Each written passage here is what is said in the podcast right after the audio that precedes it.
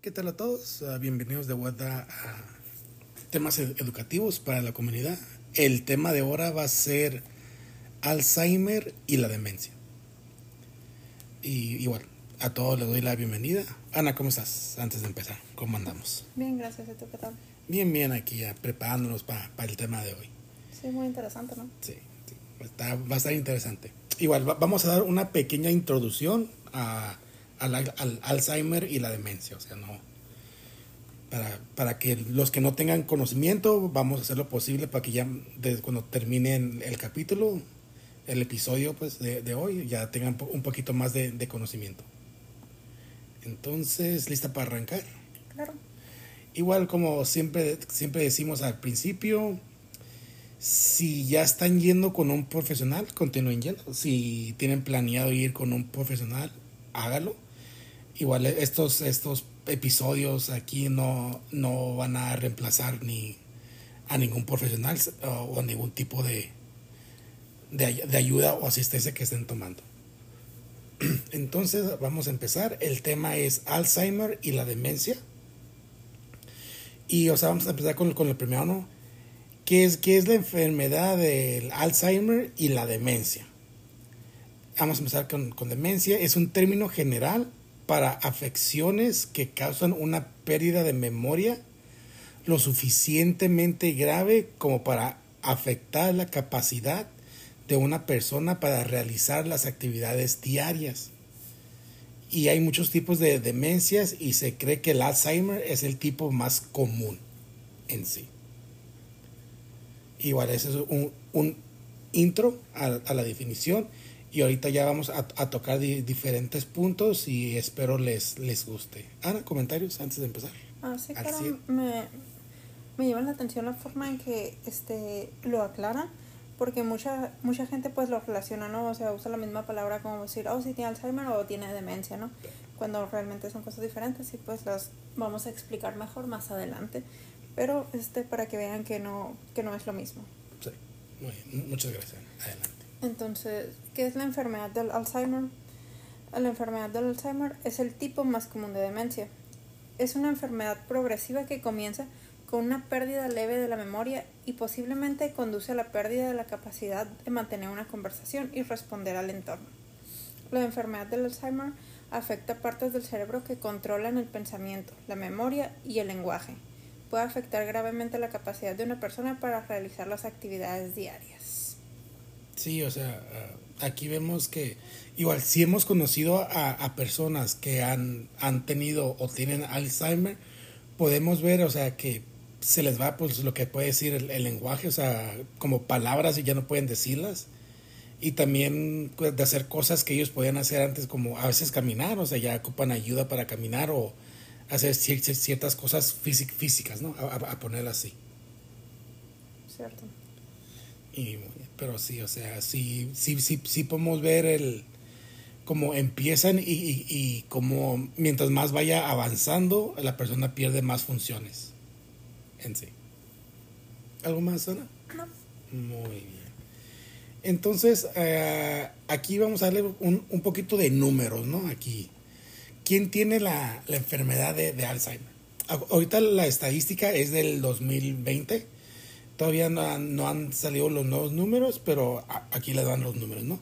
En el 2020, hasta 5.8 millones de estadounidenses vivían con la enfermedad del Alzheimer. Las personas más jóvenes pueden padecer la enfermedad de Alzheimer, pero es menos común. El número de personas que viven con la enfermedad se duplica cada cinco años después de los 65 años. Se prevé que esta cifra casi se triplique hasta alcanzar los 14 millones de personas en el, dos, en el 2060 los síntomas de la enfermedad pueden aparecer por primera vez después de los 60 años y el riesgo aumenta con la edad.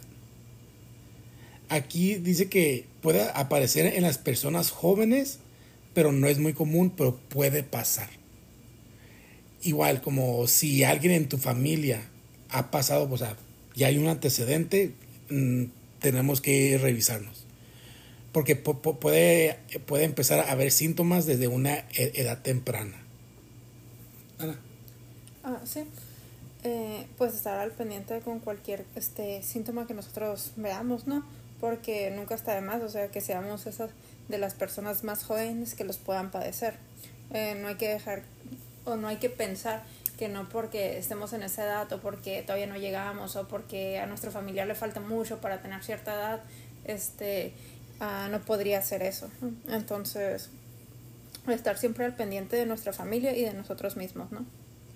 Sí, o sea, y es, es muy importante estar pues al día y como, como, como mencioné, o sea, después de los, de los 65 años, cada, se duplica cada 5 años si tenemos familiares que son ya mayor de 65 años, es, bueno poner atención a ver en qué podemos ayudarles y si vemos señales o síntomas de lo, ahorita más adelante los lo vamos a tocar, para, para saber, ¿sabes qué? No, pues mi, mi abuelo ya tiene 75, casi 80 años y, y tiene uno de esos síntomas, déjalo llevo con su doctor para que le hagan el examen.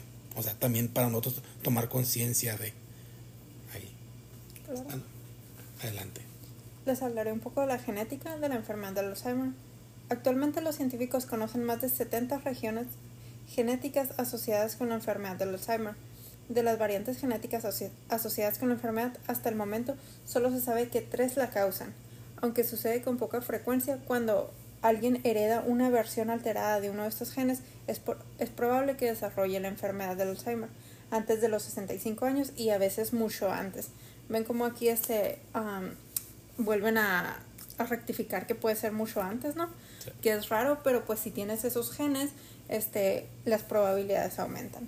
Las personas con síndrome de Down también tienen mayor riesgo de tener la enfermedad del Alzheimer a una edad más temprana. Este síndrome lo, causa un cromosoma 21 adicional, el mismo en el que encuentran el gen APP, que conduce a la proteína precursora del amiloide Ah, demencia, demasiada cantidad de esta proteína provoca las acumulaciones de placas en el cerebro. Los cálculos sugieren que el 50% o más de las personas con síndrome de Down desarrollan la enfermedad del Alzheimer y los síntomas aparecen entre los 50 y los 60 años. Se sabe que otra variación genética en el gen que tiene varias formas incluyen el riesgo de desarrollar la enfermedad del Alzheimer, específicamente en el gen E4. Aumenta el riesgo de que una persona llegue a tener esta enfermedad y también está asociada con el desarrollo de esta a una edad más temprana en ciertas poblaciones. El gen EPOE E2 puede ofrecer este, cierta protección contra el Alzheimer. Los cambios en diferentes genes junto con otros factores biodémicos de estilo de vida, ambiente, desempeño cierto papel en el posible desarrollo de la enfermedad del Alzheimer, aún así no es posible saber con certeza si alguien desarrolla o no la enfermedad. Vemos cómo ciertos este, genes pueden aumentar el riesgo de, tener esta enfermedad. Sin embargo, también existen este, un gen que puede ofrecerte cierta protección contra esto, ¿no? Entonces, uh, tener la información genética correcta, hacernos pruebas este, genéticas también uh, puede ayudarnos a este, prever una, una enfermedad o irnos preparando para. Sí, uh, bueno, igual, es bueno saber eso y, también lo que mencionaste cuando empezaste a dar la, la, información de temprana edad, muchos piensan, bueno, ya, ya como a los 40 o, o ya a los 50. No, muchas veces empiezan a ver las señales a los 20, 22, 23 años. O sea, si, si sabes que, que en tu familia ah, hubo, alguien tuvo Alzheimer o, o pareció de demencia, es, es bueno o sea, hacerte la, la, prueba temprano para ver si hay síntomas y, y, y, qué puedes hacer para que te vayas preparando. Para cuando ya llegues a, no sé, a los, a los 60 años y, y si la, la enfermedad está avanzando, ya estés listo tú, aunque sea. No sé, Ana, ¿qué quieres decir? Y también preparar a tu familia para, o sea, porque debe ser bastante difícil pues eh, llegar con la noticia de un día para otro, ¿no? Sí. Este, entonces, uh, ir viendo cómo, cómo podemos tener un mejor futuro quizás, aunque ya estamos predispuestos a la enfermedad, ¿no? Sí. Y ahorita vamos a, tocar el uh, inicios tempranos del Alzheimer. igual, hay una prueba que, que, que puedes a- hacerte para saber ah, si hay, ah, si hay, ¿cómo, cómo se puede decir? Si hay causa o una advertencia, no, no sé si estoy usando bien la palabra, de que tú seas probable que, que tengas Alzheimer en un futuro. Está la prueba, o sea, puedes ir con tu, con tu doctor y ya hablas con tu doctor para que te hagan la prueba. Y, y esta prueba ah, se, se, se- se dice, ¿no? Se dice que entre los 30 y, y 65 años es cuando se hace. Pero si sabes que, ¿sabes qué? Yo tengo ve- 22, mi, mi papá tuvo Alzheimer y se me hace que también su bisabuelo tuvo Alzheimer, puedo ir y a ver si me la puedo hacer antes. Pero por lo general ya de los 30 en adelante es cuando se hace. Igual, si, si algún familiar, como lo mencioné, tuvo o tiene Alzheimer, puedes ir con tu doctor primario y, y a ver si te pueden hacer la, la prueba lo más pronto posible. Y aquí, o sea, un médico podría sugerir reunirse primero con un asesor genético, porque como mencionó Ana, o sea, también viene, es- es hereditario. Y ese tipo de, de asesor ayuda a las personas a informarse sobre el riesgo de contraer la, la enfermedad por, por la genética. También ayuda a las personas a tomar decisiones sobre, la- sobre las pruebas genéticas que pueden hacerse y que hacer con los resultados obtenidos. Porque unas cosas es que ya me hice el examen y ya me los dieron. Ahora, ¿qué tengo que hacer yo ya sabiendo los resultados? Si me, si me hicieron la prueba y, y ven como rasgos de principios, o sea, ahora, ¿qué tengo que hacer yo? ¿Cuáles son los pasos que tengo que tomar para poder yo decir, ¿sabes qué? Pues ten- tengo principios o tengo los rasgos, ¿cómo, ¿cómo me tengo que preparar yo para cuando llegue al punto que ya, sea, ya está activa al 100? Sí, sí, sí puedo decir eso, no sé. Ana. Sí, claro, este, no sé si a lo mejor este tener, mm, no sé, una más actividad física o más actividad mental o a lo mejor algún medicamento o vitaminas que puedas estar incluyendo también en tu dieta para que a lo mejor este mm, que sea más lento ah, que consigas esto o que afecte menos regiones del cerebro, no lo sé, este platicarlo, ¿no? Sí, exacto. Ah, adelante, Ana. Ok, les hablaré sobre cuáles son las señales de advertencia de la enfermedad del Alzheimer. La, la enfermedad no es una parte normal del envejecimiento. Los problemas de memoria suelen ser una de las primeras señales de advertencia de la enfermedad del Alzheimer y la demencia relacionadas. Entonces, aquí vemos cómo este no es algo normal, porque muchas veces decimos, no, pues es que ya está viejito mi abuelo, pues ya es normal que se le empiecen a olvidar las cosas, que ya no se acuerde de mi nombre, que me confunda con mi otro este primo, esas cosas, ¿no? ¿Cómo? Lo vemos como bien normal a veces. Como dicen, no, se le van las cabras, ¿no? El, el Sí, ya famoso tantos, dicho, ¿no? hay tantos dichos para eso, porque lo queremos normalizar, ¿no? Pero no. Entonces, además de los problemas de memoria, una persona con síntomas de la enfermedad del Alzheimer puede experimentar uno o más de los siguientes cosas que vamos a mencionar. Entonces, la primera es pérdida de memoria que altera la vida diaria, como perderse en lugares fami- familiares o repetir preguntas. Problemas para manejar, o sea, dinero y pagar facturas. Y en, y en lugares como fa- familiares puede ser en la misma casa que se pierda. Ay, como si está en la sala, ¿dónde está el, el- cuarto? ¿Dónde está el baño? O sea, ese es un lugar familiar. O repetir preguntas es que hagan la mi- misma pregunta, no sé, cinco o seis veces. Ay, ¿cómo te llamas? Si, si va el nieto, ¿no? Un ejemplo, si va el nieto a la casa, ay, ¿cómo te llamas? ¿Y trabajaste hora? ¿Y trabajaste hora? O sea, esas son preguntas que se, que se repiten y, y, y la repiten y la repiten y la repiten.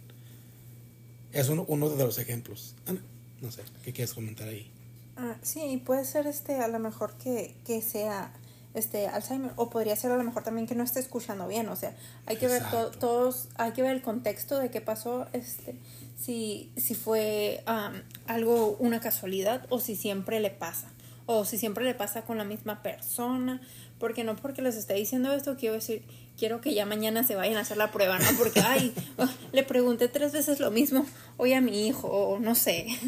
Entonces sí, averiguar bien el contexto. Pero si este, ya ah, le pasa muy seguido, le pasa siempre, ah, le pasa en, en diferentes lugares, ah, podría ser una de las señales, ¿no? Este, dificultad para realizar tareas familiares en casa, en el trabajo o en el tiempo libre, la disminución o mal juicio. Este, cuando ya este no puede terminar, a lo mejor estaba haciendo la comida y de repente se le olvidó que lo estaba haciendo y dejó ahí y ya anda haciendo otra cosa. Una cosa es que a lo mejor este si tengas muchas este actividades o que te hayas distraído un poquito, pero ya que se te olvide todos los días que estás haciendo algo, que dejes la estufa prendida, que dejes el refrigerador abierto, em, que perdiste las llaves, ah, son algunas señales, ¿no? Sí. Sí, o sea, especialmente como, ah, estoy, como el ejemplo que es, no, estoy, estoy cocinando y te vas para la sala y ya hasta que viene alguien y, ve todo el humo, o sea, se está quemando la olla, o sea, lo, que estaba en la olla, o sea, cosas como esas, y ese, ese es un buen ejemplo.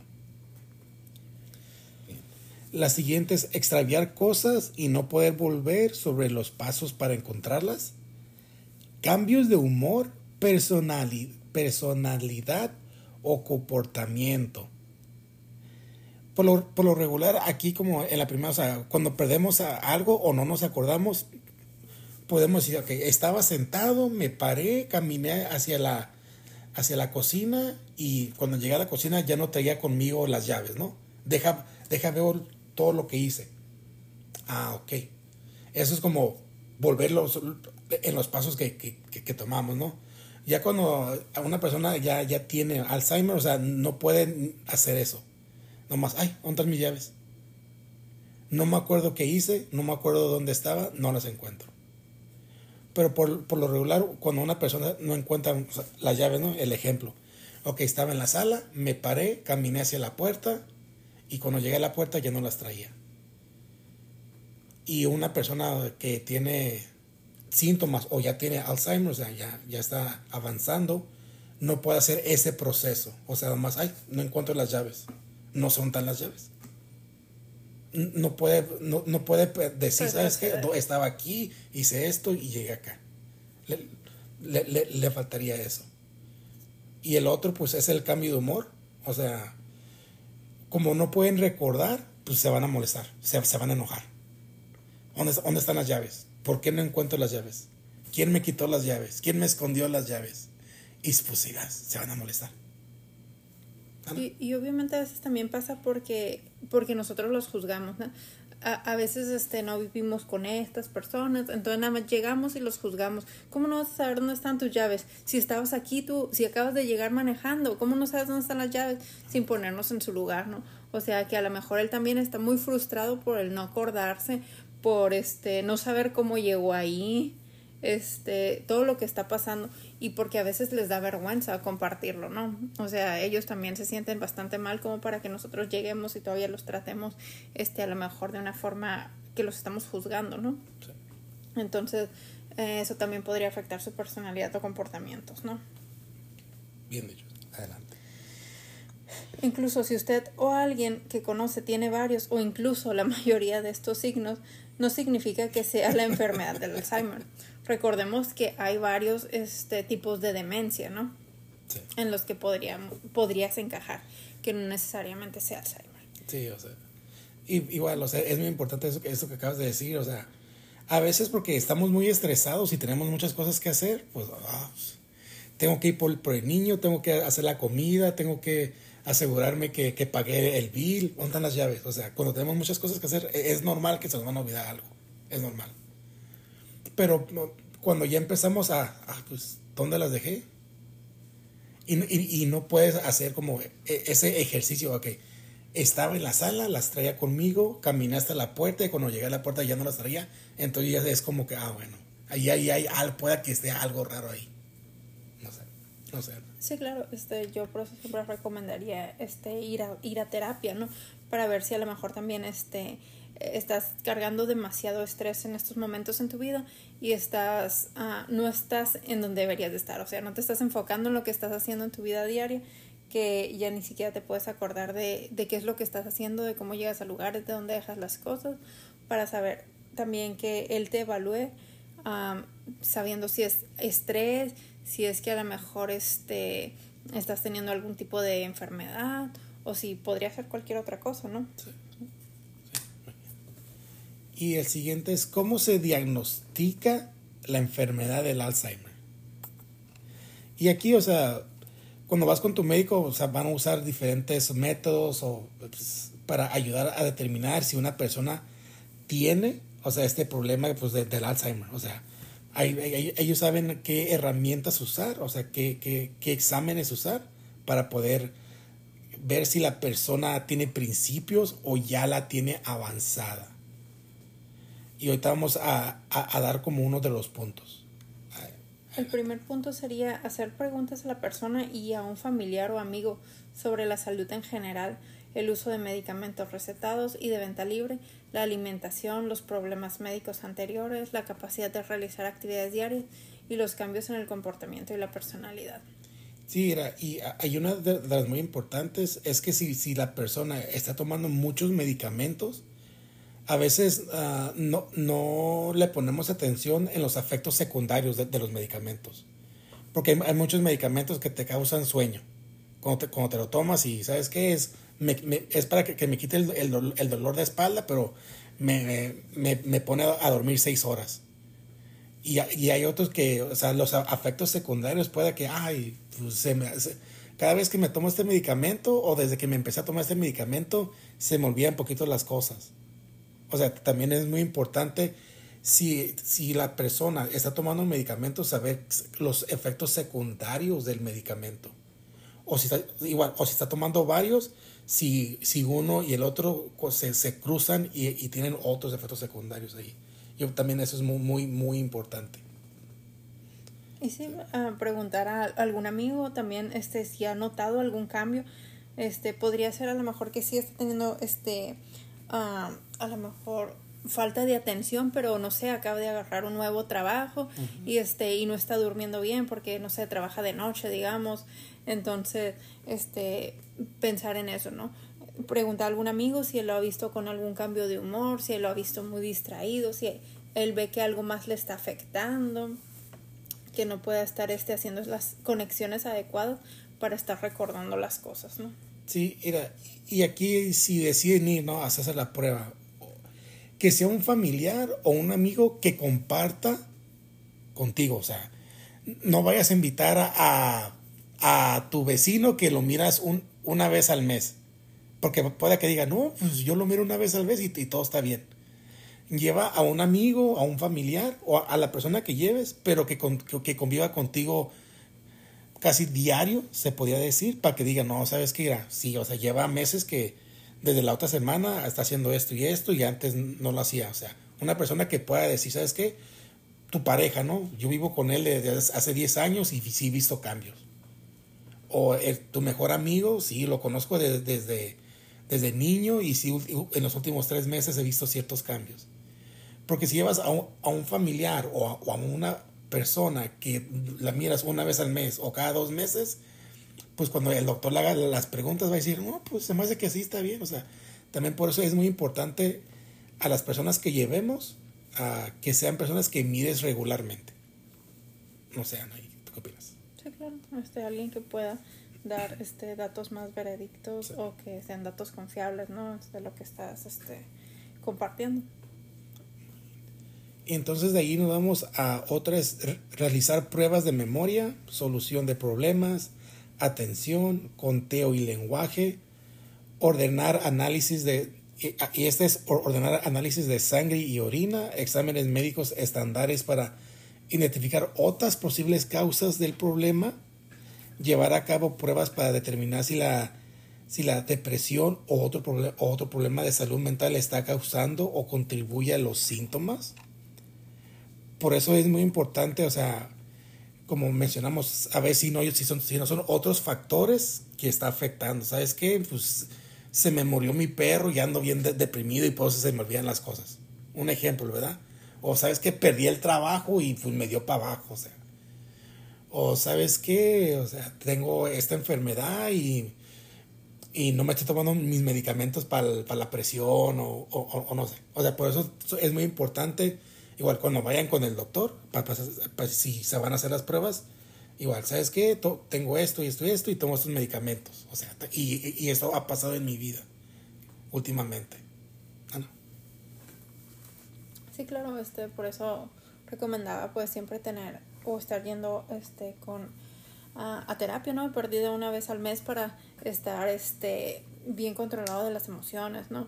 O sea, tener con quién este, platicar si estás pasando a algún problema de depresión, eh, frustración, estrés y no tener que llegar a estos extremos de pensar que a lo mejor es una enfermedad de Alzheimer o algo así. O que este, tu terapista también este, podría ser un buen, si lo ves muy seguido, este, un buen, una buena persona a la que podrías llevar este, con tu médico primario, ¿no? Para que también sepa que, no, sí, él está bien este, mentalmente, pero este, está pasando por otras cosas y a lo mejor él podría ah, dar testimonio de, ¿no? Sí. Adelante. Lo siguiente sería recoger, ok, el, otro tipo de prueba sería recoger el líquido cefalo, cefalorraquídeo a través de una puntuación lumbar u ordenar análisis de sangre para medir los niveles de proteína asociado con la enfermedad del Alzheimer y las demencias relacionadas. Vemos cómo este de la de la ¿cómo se llama? Ah, de la de, la puntuación lumbar este pueden eh, agarrar este esos análisis para medir las proteínas, ¿no? Entonces, ah, el examen sería más bien de la espalda.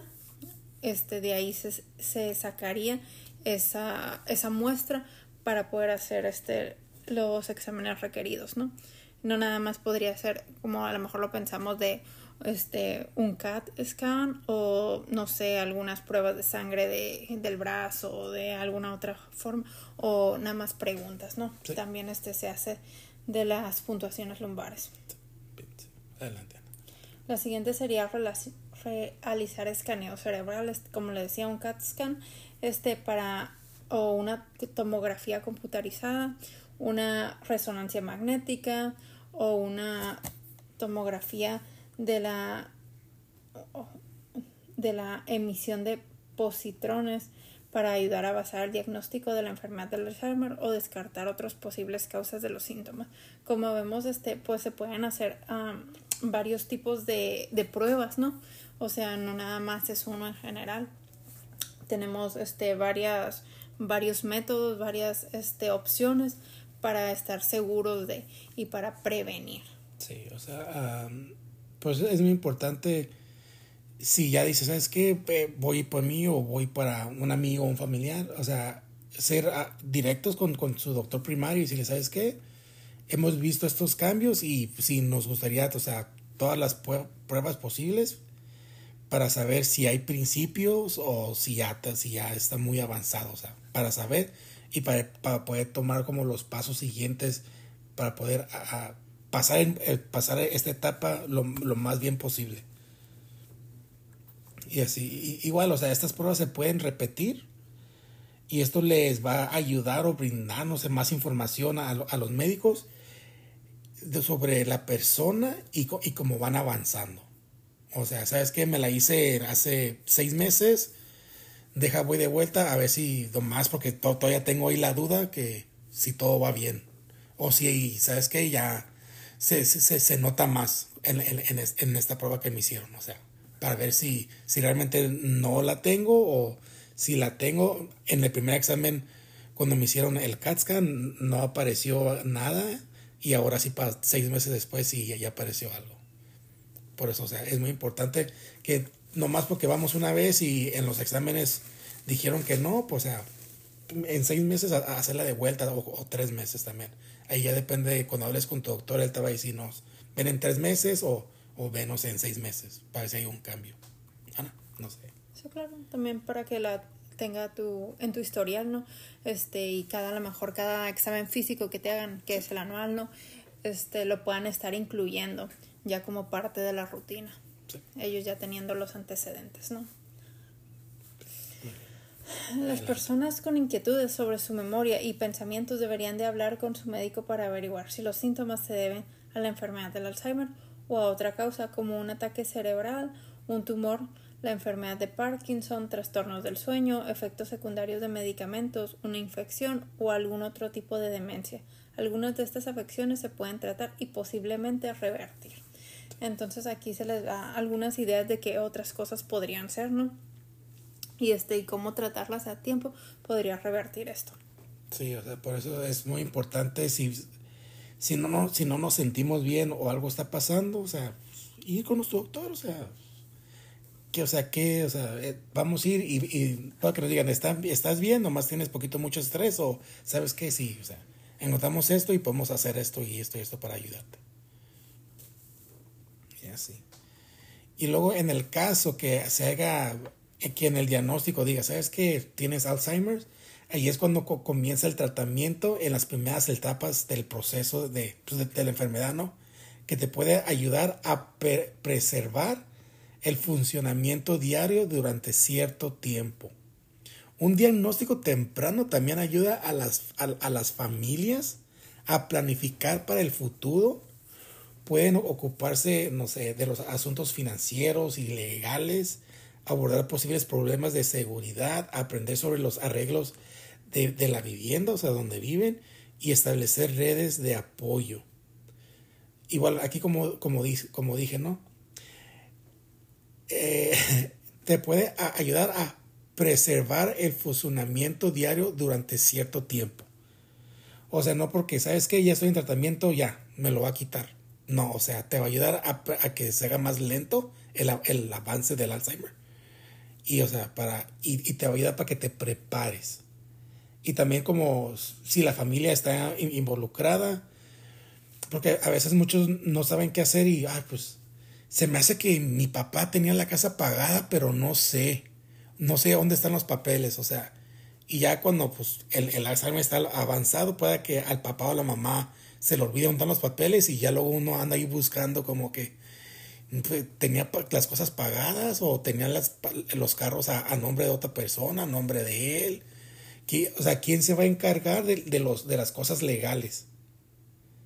Y luego la otra cosa, la, la seguridad pues asegurarnos de que un día yo, si estoy cuidando a mi papá y mamá, estoy en la cocina, ellos no se vayan a salir de la casa y se me pierdan. O sea, tengo que poner más candados, tengo que poner cámaras para saber dónde están en la casa.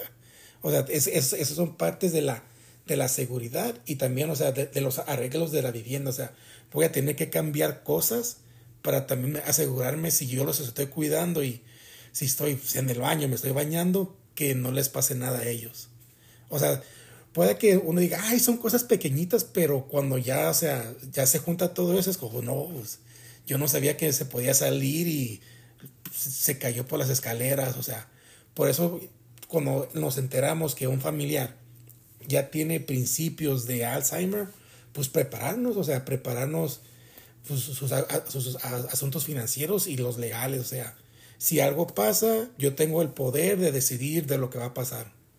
Si, si ya pierde, el, ya cuando pierda el, eh, si el 100% el, el control de, de decidir, o sea, quién de la familia va a decidir cómo, cómo vamos a actuar, o sea, que, que esté una persona ya asignada a tomar las decisiones.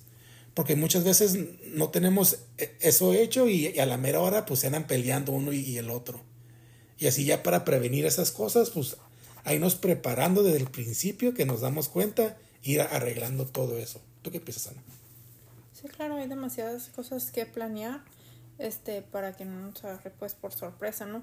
O a lo mejor que no nos duela tanto económicamente, porque pues sí, no es lo mismo este y ir haciendo los arreglitos este poco a poco en la casa, que ir poniendo alarmas, que este ir poniendo seguros en las puertas, este, a lo mejor esto es algo que se puede hacer, no sé, ahí tranquilo cada dos meses, un arreglito, ¿no? este, para cuando llegue el momento. Y también este, ir buscando información. No sé si a lo mejor ya se pone en algún momento este, muy grave el asunto, que lo tengas que internar en algún centro, este, buscar los centros y visitarlos a lo mejor también. Este, uh, y, para, y preguntarle a la persona que a lo mejor ya en ese momento no, no se va a dar cuenta, ¿verdad? Pero este queremos tratar de darle lo mejor posible, ¿no? Este, y que él este, todavía consciente pueda decidir a dónde le gustaría ir en algún futuro, ¿no? Entonces, a lo mejor este, conocer los, los locales que hay en, hay en tu ciudad, ¿no? O si es necesario ir este, a otra ciudad, este, ver los planes de retiro, este, a lo mejor este, seguros de vida, este, y todos esos detalles que uno no piensa hasta que está ahí en el momento, este, pero hay muchas, muchas oportunidades y mucha información también, este, cuando se busca tiempo, ¿no? Sí, y pues también aquí entra el, testamento, o sea, que si, hay un testamento hecho, si no hay un testamento hecho, o sea, son, son, son, muchas cosas que se, se, se, escuchan como, ay, nomás los, los interesados no se, se, enfocan en eso, pero es para evitar problemas, como si, si son varios hijos y unos no, no tienen el tiempo para cuidarlo y lo quieren meter como en una casa hogar, para que tenga el cuidado. Y hay otros que dicen, no, pues que mejor en su casa, pero pues nadie lo va a cuidar. Y si la aseguranza de la persona puede cubrir y por el tiempo de los demás que no pueden estar ahí las 24 horas, pues pueda que sea una mejor opción. Por eso ir preparando todo eso del, desde el principio, ¿no? Desde que se dan cuenta, para ya cuando llegue ese momento, pues ya todos están de acuerdo y ya saben a dónde va, van a llevar a la persona. Adelante. Además, un diagnóstico temprano brinda a las personas más oportunidades de participar en estudios clínicos de investigación que buscan posibles tratamientos este, nuevos para enfrentar la enfermedad del Alzheimer, ¿no? Este, como ahorita todavía pues estamos en la etapa de investigaciones, ¿no?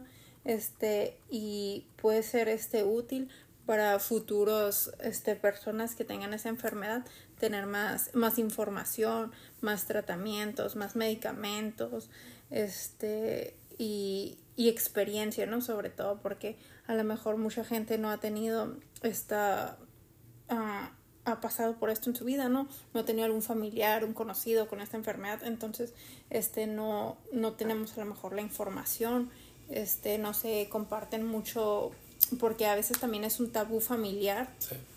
Este eh, entonces empezarlo a compartir, ¿no? Para que toda la población esté lo más informada posible y pues ayudar en las investigaciones, ¿no? Sí, o sea, Sí, o sea, sí, sí, se puede, o sea, tomar parte de, de, los estudios para ayudar a los futuras generaciones, ¿no? Si, si, sí, lo puedo decir obviamente después de, eso es, hereditario, entonces probablemente alguno de tus nietos, hijos va a heredarlo, entonces queremos que pues ellos a lo mejor tengan mejores oportunidades de las que nosotros tuvimos con estos medicamentos, ¿no? Sí, o sea, sí, sí, sí, se puede. Y, y, muchas veces, pues uh, cuando eres parte de, estos uh, experimentos, se puede decir así, investigaciones, se le paga, o sea, se le paga económicamente y, y pueda que sea un ingreso más que, que se puede guardar y ya cuando se ocupe es un ingreso que ya, ya, ya, ya, ya se tiene ahí, o sea. Y muchas veces, si no es con dinero, pues te dicen, no, el medicamento. Ya si tu aseguranza no te lo cubre, pues ahora si participas, o sea, en estos tipos de, de experimentos, investigaciones, te pueden ayudar con el medicamento. O sea, hay el tratamiento y te pueden ayudar. Y ahora vamos a ver cómo se trata la enfermedad del Alzheimer. La enfermedad del Alzheimer es compleja y todavía no existe un solo medicamento o intervención que funcione para, para todos. Aún así, en los últimos años, los científicos han logrado enormes avances para comprender la enfermedad del Alzheimer, así como para desarrollar y poner a prueba nuevos tratamientos. Si bien actualmente no existe una cura para la enfermedad del Alzheimer, están surgiendo medicamentos para tratar el avance de la enfermedad al atacar sus causas subyacentes. También existen medicamentos que pueden mejorar o estabilizar temporalmente la memoria y las habilidades de pensamiento en algunas personas y pueden ayudar a controlar ciertos síntomas y problemas de comportamiento. Igual, o sea, no hay una, un medicamento que, pum, lo tomas y ya, te cura. O sea, hay que te van a ayudar a que te lo controle por, por unos ratitos, pero, o sea, va, a seguir avanzando el Alzheimer. Pero sí, o sea, ahorita pues sí, en los últimos 20 años ha, ha habido más desarrollos, pero ahí va, o sea, ahí va. Igual volvemos pues, a lo mismo, ¿no? O sea, en estos momentos no hay un medicamento que te, que te va a decir, no, ya, o sea, ya, es, la cura. No, hay medicamentos que te van a ayudar como a que no, no avance tan rápidamente. Ana. Ah, sí, claro. Es, es poquito triste que este no, no haya algún este medicamento que la pueda curar, ¿verdad? Pero como dicen, o sea, siguen trabajando día a día y este el apoyarlo, ya sea este pues siendo un un paciente a lo mejor a tratar o si no esté yendo porque muchos de estas este, agencias este, dan clases entonces este, ir a compartir tus ideas y escuchar para ir aprendiendo y también este, eh, llevar la voz ¿no? a tu comunidad. bien, dicho. Adelante, Ana. Continúa. Además, las personas con la enfermedad del Alzheimer también pueden experimentar insomnio, depresión, ansiedad, agitación y otros síntomas conductuales y psicológicos. Los científicos continúan investigando por qué ocurren estos síntomas y están estudiando nuevos medicamentos y estrategias sin medicamentos para controlarlo. Diversas investigaciones muestran que los tratamientos de estos síntomas pueden hacer que las personas con Alzheimer se sientan más cómodas y eso también ayuda a sus cuidadores. Aquí vemos también este pues mucha gente no le gusta tomar medicamentos, ¿no? Entonces hay la opción de sin medicamentos, ¿no?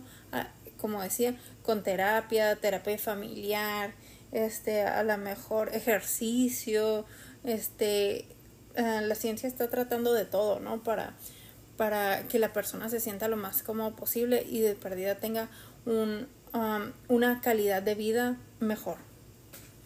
Sí, o sea, o sea ahí, o sea, no hay mucho que decir porque, o sea, sí, uh, no hay nada, o sea, pero pues tener que buscar lo que, lo que funcione en ese momento, ¿no?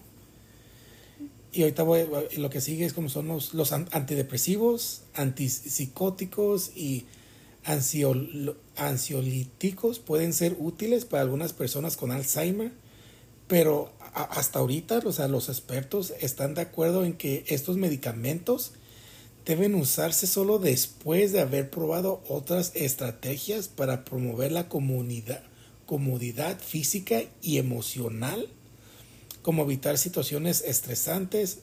Es importante hablar con un médico sobre qué tratamientos será más eficaz en su situación particular. O sea, sí ha habido muchos avances, pero igual como, como se menciona, o sea, si se pueden eh, hacer otras cosas antes de ya meter lo que es medicamento y que, la, y que ayude a la persona, porque como mencionamos hace rato, o sea, cuando ya metes medicamento, pues hay efectos secundarios. Puede que sí, o sea, está tomando medicamento A, o sea, no, ya no se enoja o explota, pero pues todo el día está dormido. O sea, si por eso si, si se pueden encontrar otras maneras, adelante.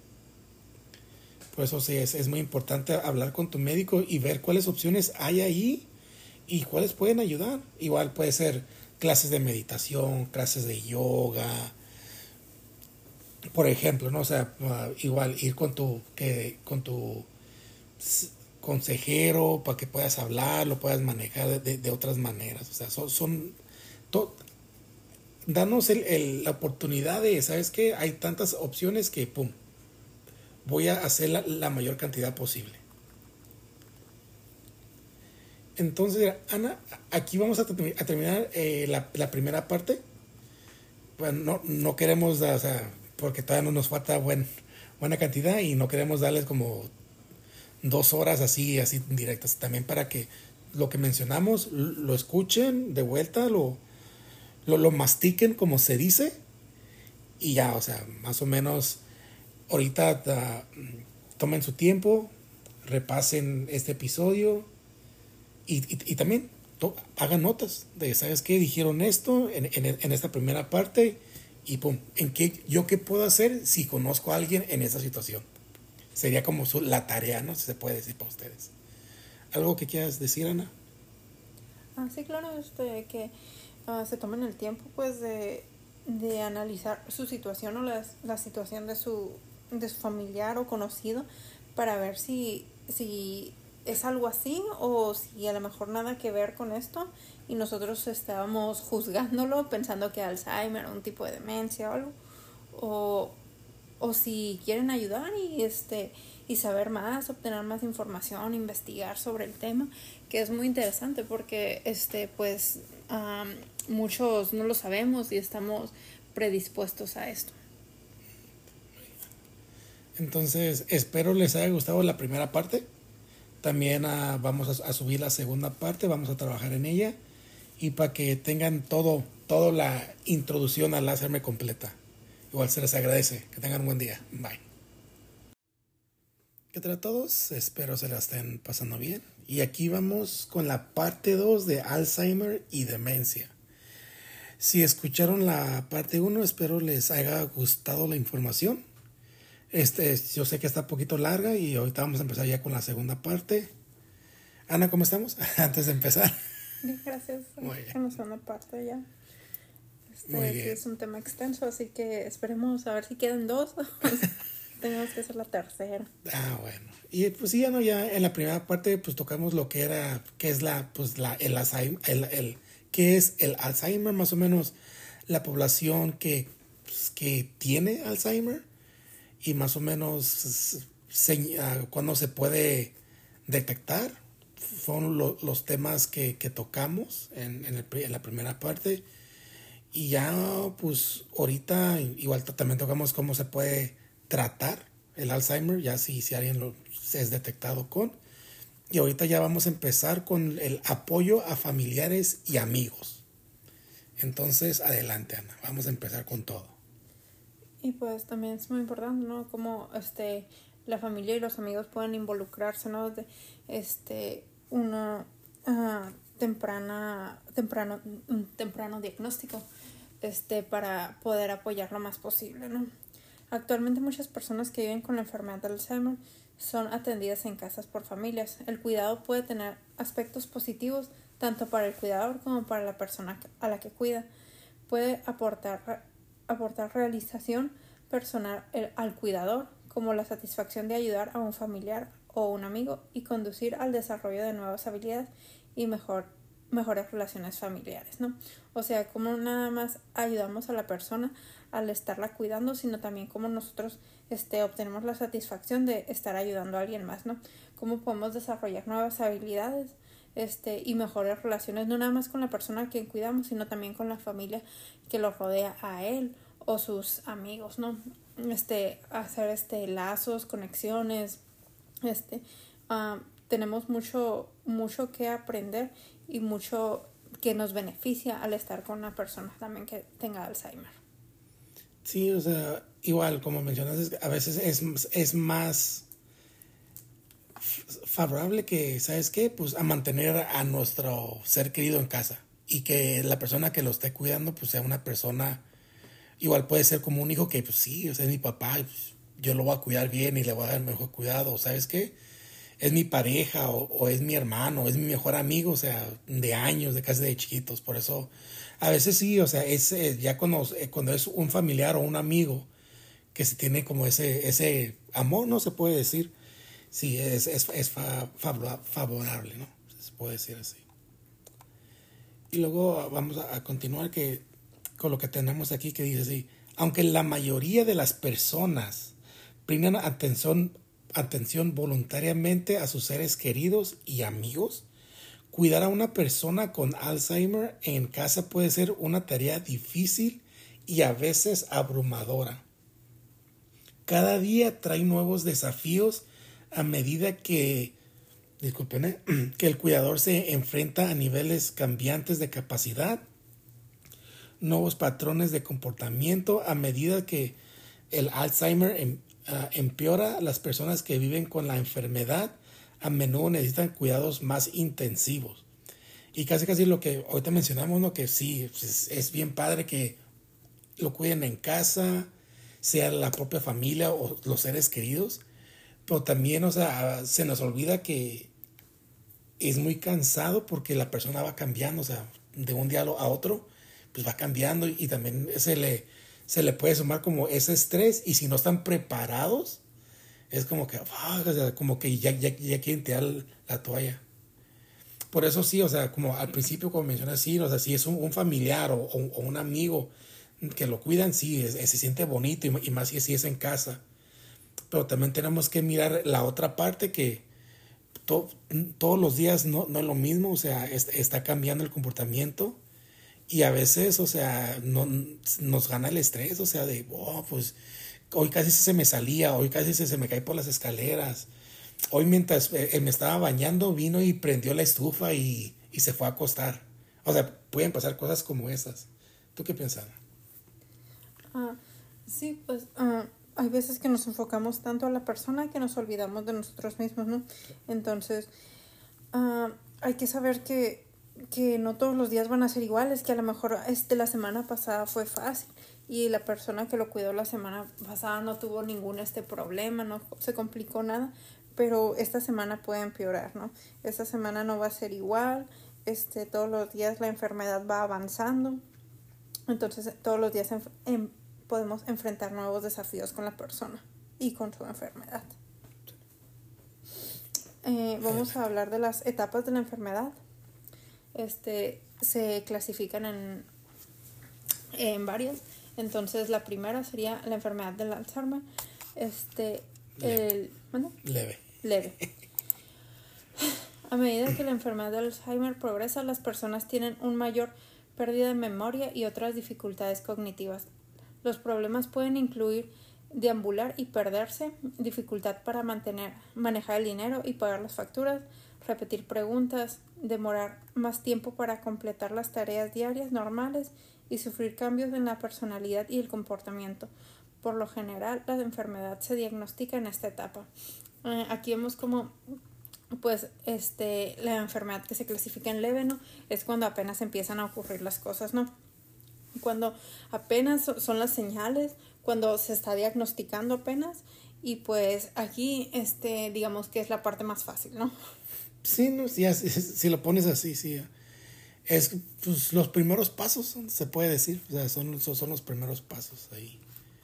La que sigue es eh, eh, Alzheimer moderado, ¿no? O moderada, que sería el, el punto 2, ¿no? Entonces tú dices la punto 1, yo digo la punto 2.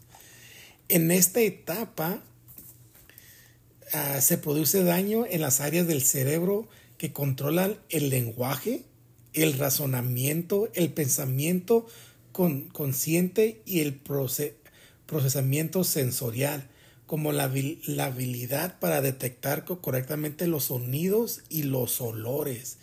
La pérdida de memoria y la confusión van a empeorar. Las ah, personas comienzan a tener problemas para reconocer a sus familiares y amistades. Es posible que no puedan aprender cosas nuevas, realizar tareas de varios pasos como vestirse, o enfrentar situaciones nuevas. Además, las personas en esta etapa pueden tener alucinaciones, delirios y paranoia y también pueden comportarse de manera impulsiva. Aquí ya, o sea, ya podemos ver ya más cambios, o sea, como el, los sonidos o los olores, como ahorita el ejemplo que hay, no pueden prender la estufa y se pueden ir para, el cuarto. El, el olor cuando se está quemando algo, ves que te da como un olorcito pues no, o sea, para ellos no, no está. Y cuando llega, no sé, si, si llega su hija, llega su nieto. ¿y tú quién eres? ¿Qué haces en mi casa? ¿Cómo entras a mi casa? Y aquí ya es cuando empezamos a ver como, oye, pues ya, ya, ya están, ya, ya se miran los cambios así ya, ya pues fuertes se puede decir, ¿no?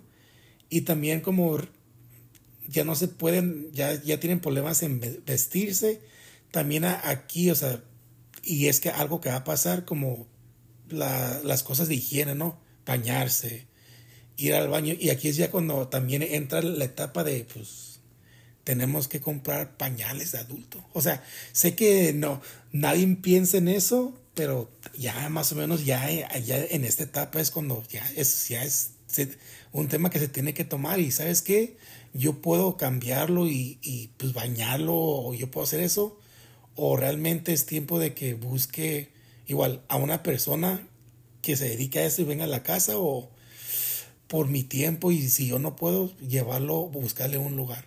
Digo, y eso más o menos lo habíamos mencionado en la primera parte de empezar desde el principio para ver cómo, cuáles son las opciones para ya tenerlas listas. Ana. Sí, aquí pues lo triste es que ya, ya están los daños en el cerebro, ¿no? O sea, ya este, son cosas que no son reversibles después de que ya hubo un daño, ya este, eso no va a volver, ¿no?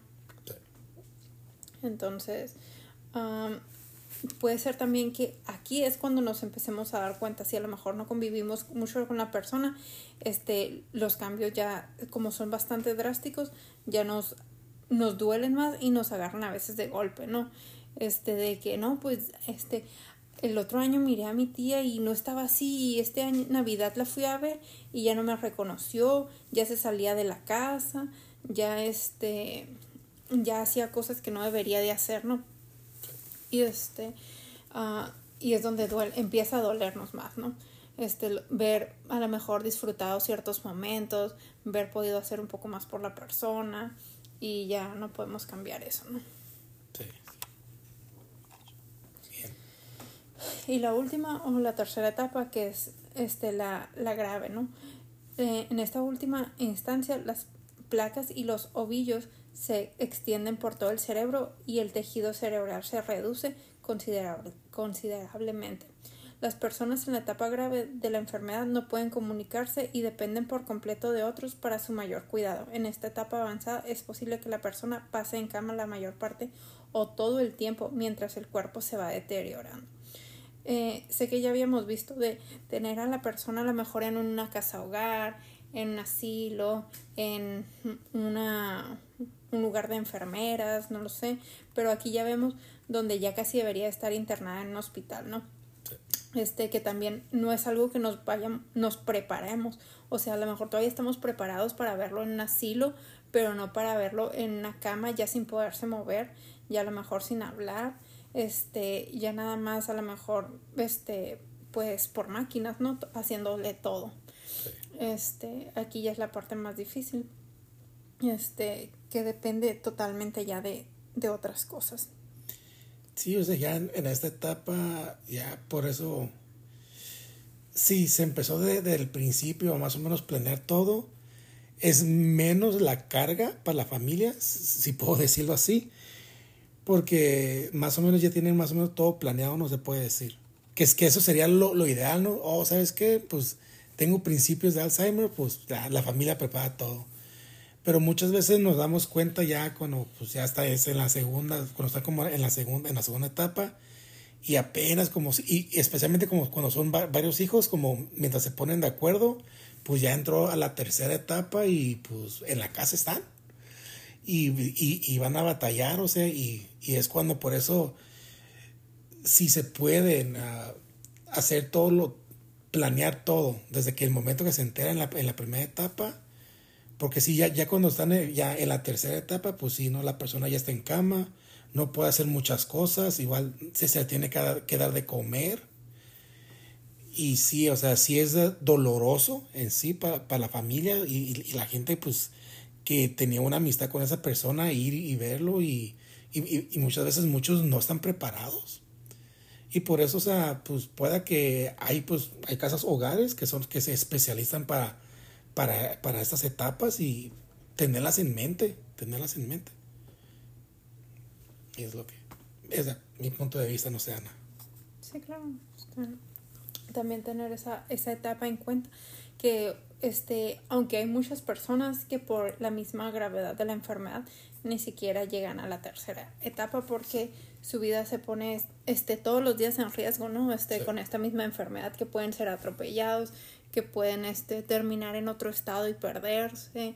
Este eh, también es complicado, ¿no? Por eso, aunque es este la, la última etapa, aún así muchas personas este pierden la vida en la segunda etapa. Bien dicho, bien dicho. O sea, ah, el Alzheimer, y, uh, continuando, ¿no? Ah, es una de las 10 principales causas de muerte en los Estados Unidos. La sexta causa principal de, muerte entre los adultos estadounidenses. la quinta causa principal de muerte entre los adultos de 65 años o más. Y se prevé que estas cifras, ¿no? Estos números se tripliquen a alcanzar los 14 millones de personas para el año 2060. O sea, estamos viendo, o sea, pues es, es la, es, es, es, una de las 10 ah, principales, ¿no? Esta es de la, la sexta entre los adultos estadounidenses es la quinta entre los adultos de 65 años o más y pues estamos viendo que se pueda, como se tiene ahorita, se triplique para el 2060. Sí, o sea, son números que muchos dicen, no, pues... Y, y pueda que, que ahorita mucha gente nos está escuchando fuera de Estados Unidos y ahorita es cuando yo les digo, bueno, muchos de estos números sí son en Estados Unidos, pero en tu país más o menos sabes la, cifra y más o menos sabes pues, qué, qué beneficios hay o qué lugares hay donde te puedan ayudar si conoces a alguien o, o estás tú en esta etapa de que pueda que mi familiar, mi amigo, pueda que tenga Alzheimer. O sea, también aquí es donde les digo, o sea, sí pueda que uno de los números que estamos dando, sí, sean en Estados Unidos, pero los que nos escuchan fuera de Estados Unidos, en tu país, en tu ciudad, en tu estado, qué opciones hay para un ser querido mío o para mi amigo, o sea, como, como le quieran decir. ¿Qué puedo hacer yo para brindarle el apoyo? Ana, no sé si quieres comentar algo ahí. Ah, sí, claro. Este, y hay veces que pues ah, a lo mejor en su país no se llevan los mismos registros, no, no es tan popular, pero si está pasando en un país, obviamente está pasando en nosotros, ¿no? No ninguna persona, raza, este género está exenta a, a esta enfermedad. Entonces, eh, mm, varía mucho de país a país, aún así por el estilo de vida quizás, pero, pero debemos de estar al tanto, no saber este qué opciones tenemos. Sí, o sea, Sí, aquí es cuando tenemos que tomar conciencia y decir, o sea, ¿qué, ¿qué, hay a mi alrededor que yo pueda hacer y empezar para poder darles ese, ese apoyo a alguien más? Adelante. Aún así, este, la tasa de mortalidad por la enfermedad del Alzheimer está aumentando, a diferencia de la tasa de mortalidad por enfermedades cardíacas y cáncer que están disminuyendo. Se ha demostrado que la demencia, incluida la enfermedad del Alzheimer, no se registra en los certificados de defunción y por lo tanto la proporción de las personas mayores que mueren a causa de la enfermedad de Alzheimer puede ser considerablemente mayor. Y aquí vemos cómo este yo les decía que muchas de las personas este, con esta enfermedad pues este, lamentablemente no llegan a la tercera eh, fase de esta enfermedad, ¿no? Porque este accidentes pasan, ¿no? Este, y ellos están más expuestos, ¿no? Que se tomó este las pastillas que no le tocaban o se las tomó de más y tuvo una sobredosis y murió de una sobredosis, ¿no? Y los certificados de función que dicen, obviamente no va a decir que este por el Alzheimer se tomó las medicinas y pues tuvo una sobredosis, ¿no? Nada más dice sobredosis, entonces son en los números esto no nos está ayudando, ¿no? Porque no el certificado de defunción no lleva no lleva ese nombre, entonces no son contados como como que murió de Alzheimer. Le ponen la otra causa que ya sea, no sé, que lo atropellaron, que este que se tomó las pastillas y tuvo una sobredosis, que a lo mejor este se cayó y se golpeó y tuvo no sé, este un, derrame, un trauma, algo más, ¿no? Entonces, este, probablemente sea mucho más alto el índice de, de muertes por Alzheimer, pero pues en los registros no están marcados así. Sí, o sea, bien, sí. Sí, y pasa mucho, por eso, o sea, pueda que, que, que los números sean más altos, pero como pasó otra cosa, pues es, es lo que ponen. Y es lo que sigue es mantener un plan de, de atención Tener un plan de atención puede ayudarle como cuidador, especialmente si hay varios cuidadores, o sea, si, si está toda la familia incluida, ¿no? para ayudarle con las transiciones y tener toda la información importante en un solo lugar. Un plan de atención es, es un formulario donde se pueden resumir las condiciones de salud de la persona, las necesidades de atención específicas y los tratamientos actuales. El plan de atención debe escribir debe, debe describir lo que se debe hacer para gestionar las necesidades de atención, puede ayudar a organizar y priorizar las actividades de cuidado. Un plan de atención puede brindarle una sensación de control y confianza al administrar las tareas de atención y ayudarlo a garantizar que se satisfagan las necesidades de las personas que reciben la atención. Y aquí es, muy importante porque cuando está, si, si toda la familia está involucrada y uno está haciendo una cosa y otro está haciendo otra cosa y no hay como un plan de atención, pues cada quien va a estar haciendo lo que ellos digan que está funcionando. Pero ya es como si hay un plan de atención y hay pasos, pasos a seguir, así ya todos saben, ¿sabes qué? Si pasa esto, tenemos que hacer estos pasos.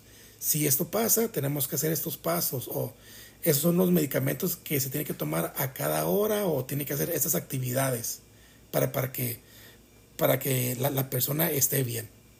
¿Tú qué piensas? Ah, sí, claro.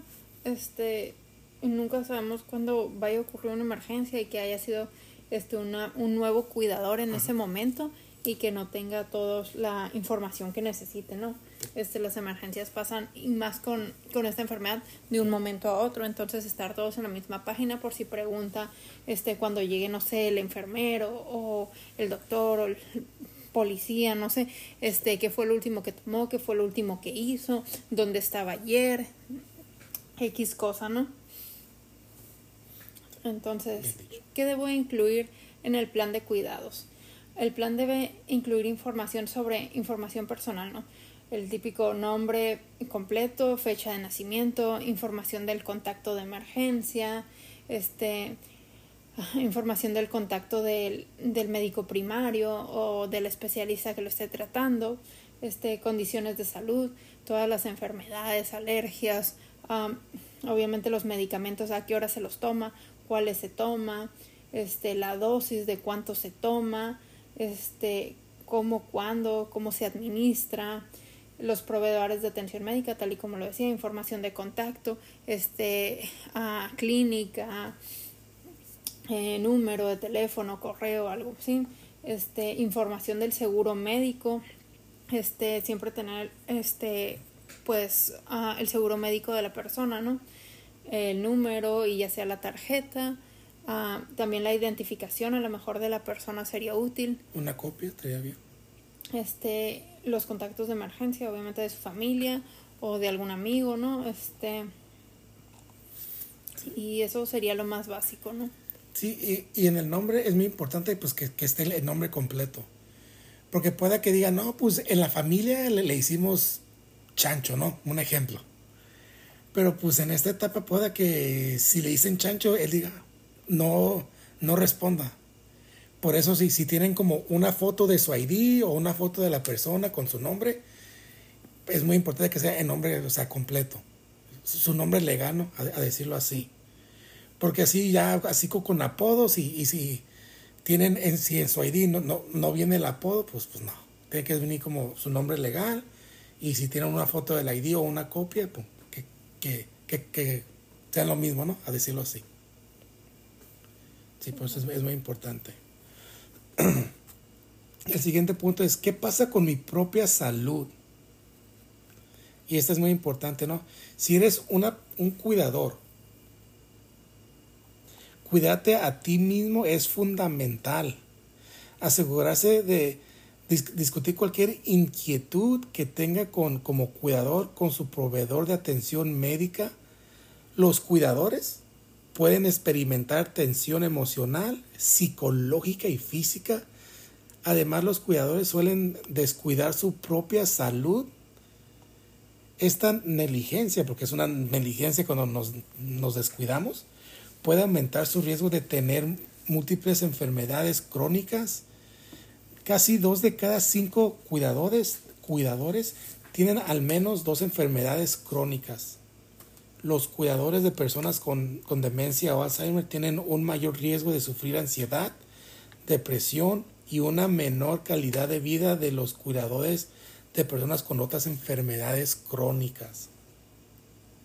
Por eso es muy importante que nos cuidemos y, o sea, estemos atentos de nosotros mismos. Especialmente cuando pues, estamos cuidando a un familiar. A veces dejamos de dormir para estar allí casi las 24 horas. Pero no, o sea, tenemos que cuidarnos bien para poderle proveer el mejor cuidado a nuestro ser querido. Por eso, ¿sabes qué? Mientras la persona duerme, tú, tú duerme, o sea, come tus comidas, habla con si hay más familiares, ¿sabes qué? ocupo un break, ocupo que tú vengas para yo poder descansar, o sea, tenemos que cuidarnos, es muy importante. Ana, no sé si quieres comentar ahí algo. Ah, no, todo está bien, yo nada más, este, eh, pues recordar, ¿no? Que si, si no estamos nosotros bien, no podemos, este, también brindarle una, un servicio de calidad nuestro, a nuestro ser querido. Sí, eso sí. Adelante. Entonces, la salud mental y el envejecimiento. La salud mental es importante en cada etapa de la vida e incluye el bienestar emocional, psicológico y social. A medida que la persona envejece, puede experimentar ciertos cambios en su vida que afecten su salud mental, como afrontar una enfermedad grave o perder a un ser querido. Aunque muchas personas se adaptan a estos cambios de vida, algunas pueden experimentar sentimientos de pena, aislamiento social o soledad. Cuando estos sentimientos persisten, pueden provocar enfermedades mentales como depresión y ansiedad. Hay opciones de tratamientos efectivas disponibles para ayudar a los adultos mayores y a las personas en cada etapa de la vida a controlar su salud mental y mejorar su calidad de vida. Reconocer los signos y consultar a un proveedor de atención médica son los primeros pasos para recibir este tratamiento. Sí, o sea, casi casi como lo, que comentaste al, principio, ¿no? Que nuestra salud mental es muy importante, no importa en qué etapa de nuestra vida estemos es, es como importante pues cuidarnos, o sea, casi es lo, lo que mencioné ahorita, o sea, y, ir y recibir, o sea, los, el apoyo o el tratamiento que, que ocupemos, especialmente pues para nuestra salud mental. Igual, si, si es para, si hacernos como el examen de Alzheimer, pues es parte de, o sea, ¿sabes qué? salió que sí tengo rasgos, pues ¿qué puedo hacer yo? Y, y cómo me puedo cuidar y cómo puedo empezar a cuidar pues mi salud mental. Y ya cuando llego a cierta edad también, ¿qué puedo hacer yo? Muy bien, muchas gracias, gracias, gracias. Ahí vamos, ahí vamos, ahí vamos. Y luego es, el siguiente punto es para cuidadores familiares y amistades. Los cuidadores informales o no remunerados, familiares o amigos, ¿no? aquí, aquí es donde entran son la columna vertebral de la atención a largo plazo brindada en los hogares de la persona. Si bien algunos aspectos del cuidado pueden ser gratificantes, los cuidadores también pueden correr un, un mayor riesgo de sufrir consecuencias negativas para la salud. Igual, ya lo habíamos, lo habíamos mencionado, pues a veces de por estar las 24 horas con nuestro ser querido, pues dejarnos de cuidarnos a nosotros mismos. Y pues no, o sea, tenemos que cuidarnos, o sea, sí, queremos estar con nuestro ser querido y, brindarle lo mejor, pero si dejarnos de, si dejamos de nosotros cuidarnos, de nosotros ponernos atención, no vamos a, poder dar nuestro 100 o, no, o el mejor cuidado a nuestro ser querido. Ana, ¿algo que quieras comentar ahí o punto? Exacto, porque pues los cuidadores son la, son la base para que este, el ser querido pues esté, esté lo mejor posible, ¿no? Entonces si nosotros no tenemos eh, una buena salud, una buena condición, como lo habías mencionado, este, no vamos a poder este, dar una, un excelente servicio, ¿no? Muy bien. Adelante. ¿Qué es la demencia? Vamos a hablar ahora sobre la demencia, como lo recordaba en el primer este capítulo, que este, eran cosas diferentes, ¿no? Estábamos hablando de Alzheimer y la demencia. Y la demencia, este, que había varios tipos de demencia, entre esas era el Alzheimer, que les estábamos mencionando. La demencia no es una enfermedad específica, sino más bien un término general para las capacidades deterioradas para recordar, pensar o tomar decisiones que interfieren con las actividades cotidianas. La enfermedad del Alzheimer es el tipo más común de demencia. Aunque la demencia afecta principalmente a los adultos mayores, no forma parte del envejecimiento normal. Y les volvemos a repetir, o sea, no porque este, sean adultos mayores quiere decir que se les tienen que empezar a olvidar las cosas o que ya no recuerden o que ya no hagan ciertas cosas porque ya son mayores, ¿no? Este, la demencia no tiene nada que ver con esto. Sí, o sea, y es bueno saber la, distinguir porque mucha, mucha gente dice, ah, eh, tiene demencia y pum, piensa que no es Alzheimer. Pero como dices, no, Alzheimer es, es un tipo, ¿no? Es el tipo de... no, ajá, o sea, no, no, no es así que, ah, por esto, pero igual. El, el segundo punto es, uh, la demencia, es la demencia una parte normal del envejecimiento y pues no, o sea, ya lo ha mencionado Ana Muchos adultos mayores viven toda su vida sin desarrollar demencia. El envejecimiento normal puede incluir de debilitamiento de, músculos, huesos, endurecimiento de arterias y vasos y algunos cambios en, en, la memoria relacionados con la edad que pueden manifestarse como, ahorita aquí vamos a decirles cómo, ocasionalmente se, se pierden la, las llaves del coche luchando por encontrar una palabra pero recordándola más tarde, olvidar el nombre de un conocido, olvidando las, los acontecimientos más recientes. Normalmente los ah, conocimientos y las experiencias adquiridas a lo largo de los años, los viejos recuerdos y el lenguaje permanecerán intactos y eso, es muy importante. Estas ah, permanecen intactos, o sea, el lenguaje se queda, o sea, está ahí. Las experiencias y los conocimientos adquiridos en nuestra juventud, ya de grandes, se quedan ahí, o sea, no se van. Pero es normal, ¿sabes qué? Pues no encuentro las llaves. ¿Dónde las dejé? Ah, deja recuerdo, deja doy los pasos. Como mencionamos en la primera parte que a que estaba sentado, me estaba sentado en el, en el, sofá, me paré y caminé. Ah, ok, por aquí se me cayeron. Y ya una persona con, con Alzheimer no puede hacer ese, ese trayecto, nomás se queda, pues perdí las llaves. Y ya. Esa, esa es una de las diferencias ahí. Ana. Este les va a hablar de cuáles son los tipos más comunes de demencia. Y la número uno, pues es el Alzheimer.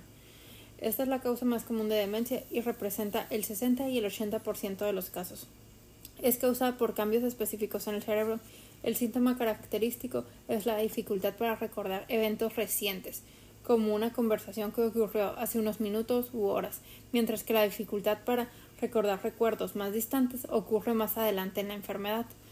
Eh, otras preocupaciones como dificultad para caminar o hablar o cambiar o cambios de personalidad también vienen más tarde. Los antecedentes familiares son el factor de riesgo más importante. Tener un familiar de primer grado con la enfermedad del Alzheimer aumenta el riesgo de desarrollarla entre un 10 y un 30%. Sí, igual por eso, si hay un historial en, tu familia, pues, hazte la prueba, o sea, porque ya, ya, ya hay un historial, o sea, ya hay un historial ahí. Está el historial, hazte la prueba, ¿no? Gracias. El siguiente es demencia con, con cuerpos de, de Lewy, así, así se llama, ¿no? Además de los síntomas más típicos como la pérdida de memoria, las personas con esta forma de demencia pueden tener problemas de movimiento o equilibrio, como rigidez o temblores. Muchas personas también experimentan cambios en el estado de alerta, como somnolencia diurna, confusión o ataques de, mirada fija. También pueden tener problemas para dormir por la noche o experimentar alucinaciones visuales como ver personas, objetos o formas que en realidad no existen. Y yo les voy a decir la demencia frontotemporal. Este tipo de demencia suele provocar cambios en la personalidad y el comportamiento debido a la parte del cerebro que afecta Las personas con esta afección pueden avergonzarse o comportarse de manera inapropiada. Por ejemplo, una persona que antes era cautelosa puede hacer comentarios ofensivos y descuidar las responsabilidades en el hogar o en el trabajo. También puede haber problemas con las habilidades lingüísticas como hablar o comprender. Sí, y, eso fueron o sea, unas de las tipos de demencia, ¿no? de, de las que hay. Y ahorita vamos a hablar de mantener la salud de nuestro cerebro. Los estudios demuestran que los comportamientos saludables que pueden prevenir algunos tipos de cáncer, diabetes tipo 2 o enfermedades cardíacas también pueden reducir, ¿eh? pueden reducir el riesgo de deterioro cognitivo, aunque la edad, la genética y los antecedentes familiares, eso no se puede cambiar, eso ahí se queda.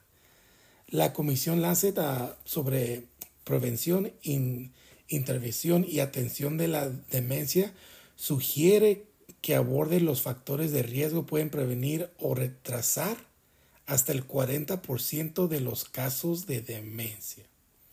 Y vamos a empezar con el primero. Adelante. Ah, el número uno es dejar de fumar. Dejar de fumar ahora puede ayudarle a mantener la salud del cerebro y reducir el riesgo de enfermedades cardíacas, cáncer, enfermedades pulmonares y otras enfermedades relacionadas con el tabaquismo. Muy bien. La segunda es mantener un nivel saludable de presión arterial. Decenas de millones de adultos estadounidenses, o sea, que viven en Estados Unidos, tienen presión arterial alta y muchos no la tienen bajo control. Con, o sea, aquí es, ¿sabes? Pongamos atención en nuestro cuerpo y pues vamos, vayamos al doctor, o sea, háganos exámenes que ocupemos para estar bien sanamente. Adelante, Ana. La número 3. Sea físicamente activo. Los estudios de la CDC Control y de enfermedades este, muestran que las actividades físicas pueden mejorar el pensamiento, reducir el riesgo de depresión y ansiedad y ayudarle a dormir mejor. El cuarto punto es mantener un peso saludable. Un peso saludable no se trata de cambios dietéticos a corto plazo, más bien se trata de un estilo de vida que incluye una alimentación saludable y, activa física regular. Ana. Las 5. Dormir lo suficiente. Un tercio de los adultos estadounidenses informan que normalmente duermen menos de la cantidad recomendada. ¿Cuánto necesita dormir? Depende de tu edad.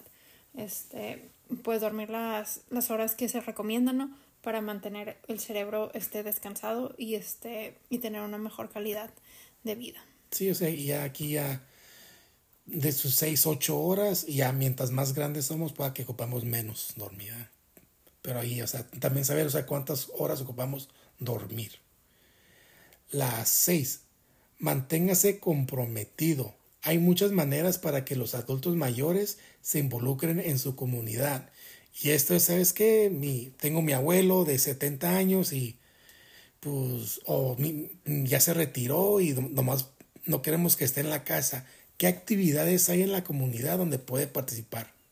Como, no sé, un centro de recreación, uh, centro donde pueda ir con, con otros gente retirada y puedan jugar, hacer bingo, ese tipo de cosas o que hagan tai chi en el parque, así pues, que estén activos, activos. Sí, regularmente muchas este, asociaciones dejan que haya voluntarios de ah. cualquier edad este, para este, ayudar en su social, socialización y, este, y al mismo tiempo um, pues proveer ayuda a las, a las demás personas ¿no? y a las organizaciones.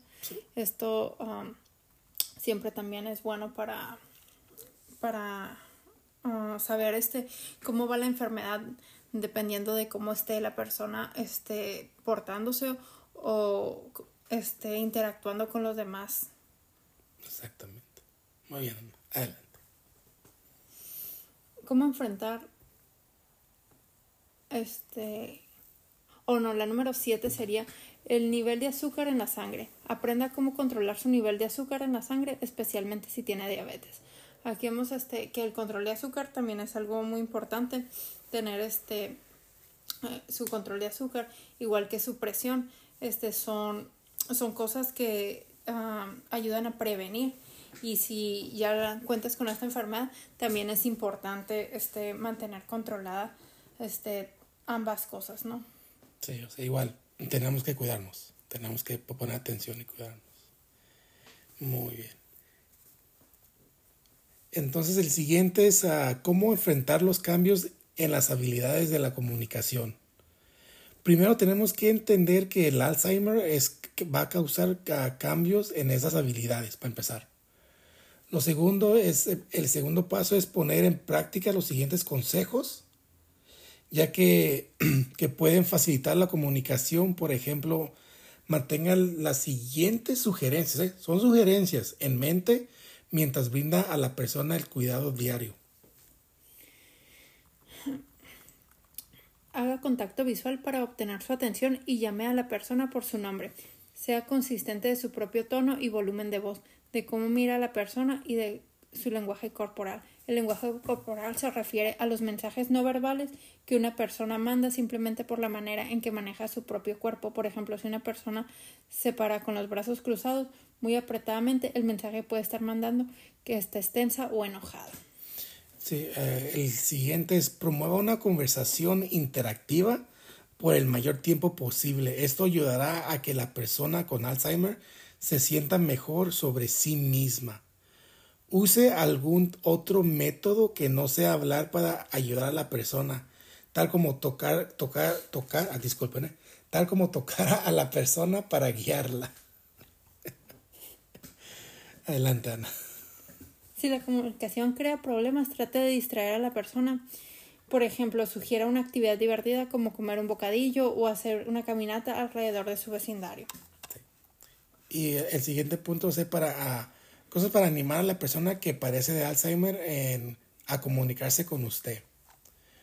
Use de manera cordial y, o sea, cariñosa y directa, o sea, tome la mano de la persona cuando le hable. Escuche las preocupaciones de la persona, aun cuando sea difícil de entenderle lo que dice. Deje que la persona tome decisiones y permanezca involucrada. Sea paciente cuando la persona se enoje. Recuerde que es, es el Alzheimer, o sea, no, no es la persona la que está hablando. Si usted se frustra, frustra, tómese un tiempo de descanso y apártese de la situación. Ofrezca instrucciones simples de paso por paso. Repita las instrucciones y espere más tiempo para recibir una respuesta. Trate de no interrumpir. No, no hable sobre la persona como si no estuviera ahí mismo. No le hable a la persona usando un lenguaje o una voz infantil. Estos son algunos ejemplos de lo que usted puede decir. Tratemos de hacerlo de esta manera en vez de señalarle los errores por favor haga esto en vez de no hagas esto. O gracias por ayudar, aunque los resultados no sean perfectos. Sí. Y, eh, o también, o sea, también puede hacer preguntas que requieran una respuesta de sí o no. Por ejemplo, no, usted puede decirle, ¿estás cansado? En vez de, decirle cómo te sientes. Limitar el número de opciones. Otro ejemplo, ¿quieres pescado o pollo para la cena? En vez de darle una lista de hay pollo, hay pizza, hay camarones, hay caviar, dos cosas, pollo o carne, así es fácil. Usar palabras diferentes si la persona no entiende la primera vez, por ejemplo, si le preguntas si tiene hambre y no recibes una respuesta, puedes decirle la cena ya está lista, ¿vamos a comer? Trate de no decir no se acuerda o yo le dije para que no se sienta tan culpable o lo abrume. Muy bien. Siguiente punto es cómo ayudar a una persona que, que está consciente de la pérdida de memoria. El Alzheimer se, se está diagnosticando en, en, etapas más tempranas. Esto significa que hay muchas personas que están conscientes de cómo la enfermedad está afectando a su memoria. Los siguientes, o sea, consejos, puntos de vista, son para ayudar a las personas que cuidan a alguien que sabe que, tiene problemas de la memoria. Tome su tiempo para escuchar. Quizás la persona quiere hablar sobre los cambios que está notando. Sea lo más sensible posible. No solo corrija a la persona cada vez que olvide algo o diga algo extraño. Trate de entender que para la persona es un gran esfuerzo lograr comunicarse con otros. Sí, sea paciente si la persona con Alzheimer tiene dificultad encontrando las palabras correctas o está tratando de explicar sus sentimientos con palabras. Tenga cuidado de no anticiparse y decir lo que la persona está tratando de decir o de llenar los espacios en blancos demasiado pronto. Al perder la habilidad de hablar claramente, las personas dependen de otras maneras para comunicar sus pensamientos y sentimientos. Por ejemplo, sus expresiones faciales pueden mostrar tristeza o enojo o frustración. Si una persona agarra su ropa interior, esta puede indicar que necesite usar el baño. Y pues aquí pedimos unos ejemplos, ¿verdad? Y ahorita una de las recomendaciones ¿no? que, que, vamos a dar no es, para que, no es que le estamos diciendo tienen que hacer esto, son puntos de vista. Es, o sea, ir con un terapista eh, aquí en Estados Unidos está el término peer support o asistente para hablar de los siguientes temas. Mantener a la persona con Alzheimer segura. Mantener la higiene en sí misma y en su entorno. Planificación legal y planificación financiera para personas con demencia. Cambios en la intimidad, porque va a pasar, o sea, y, va a haber cambios en la intimidad. Y, igual, hay, hay veces que, que, no piensan que esto puede pasar, pero sí. Igual para la pareja, para que también se vaya preparando para estos cambios. El otro es cambios en la personalidad y la conducta, porque va a haber muchos cambios ahí.